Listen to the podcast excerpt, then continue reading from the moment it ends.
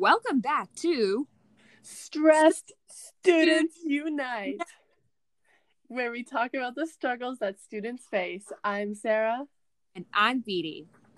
As a continuation from our last episode where we talked about Cody, the stressed student, today we're going to be talking about the four landscapes we used and why they were so impactful in his story.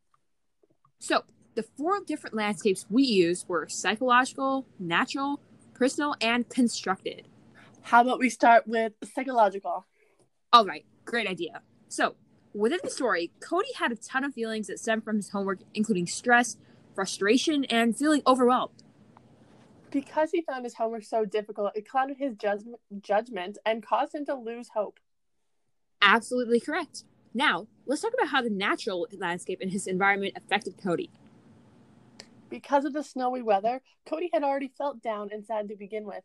It might have been harder for him to find motivation.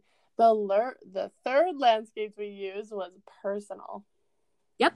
In the personal landscape, we can identify how only one computer affects Cody's ability to efficiently finish his homework, as well as the fact that his baby brother is very loud and annoying.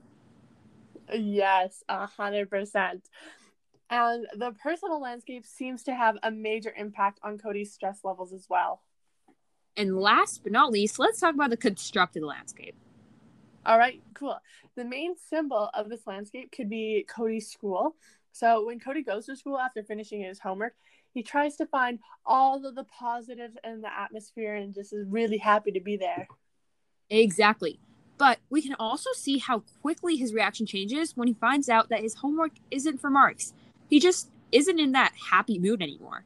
And those are the four major landscapes we use in the story to add depth to Cody's feelings. But honestly, we can all relate to how Cody feels. So, thanks for listening to our podcast. Today. Thank you guys, and tune in next episode on tips on how to survive English class.